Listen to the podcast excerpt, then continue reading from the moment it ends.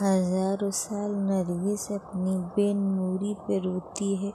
बहुत मुश्किल से होता है चमन में दीदार पैदा। हज़ारों साल नरगिस अपनी बेनूरी पे रोती है। बहुत मुश्किल से होता है चमन में दीदार पैदा।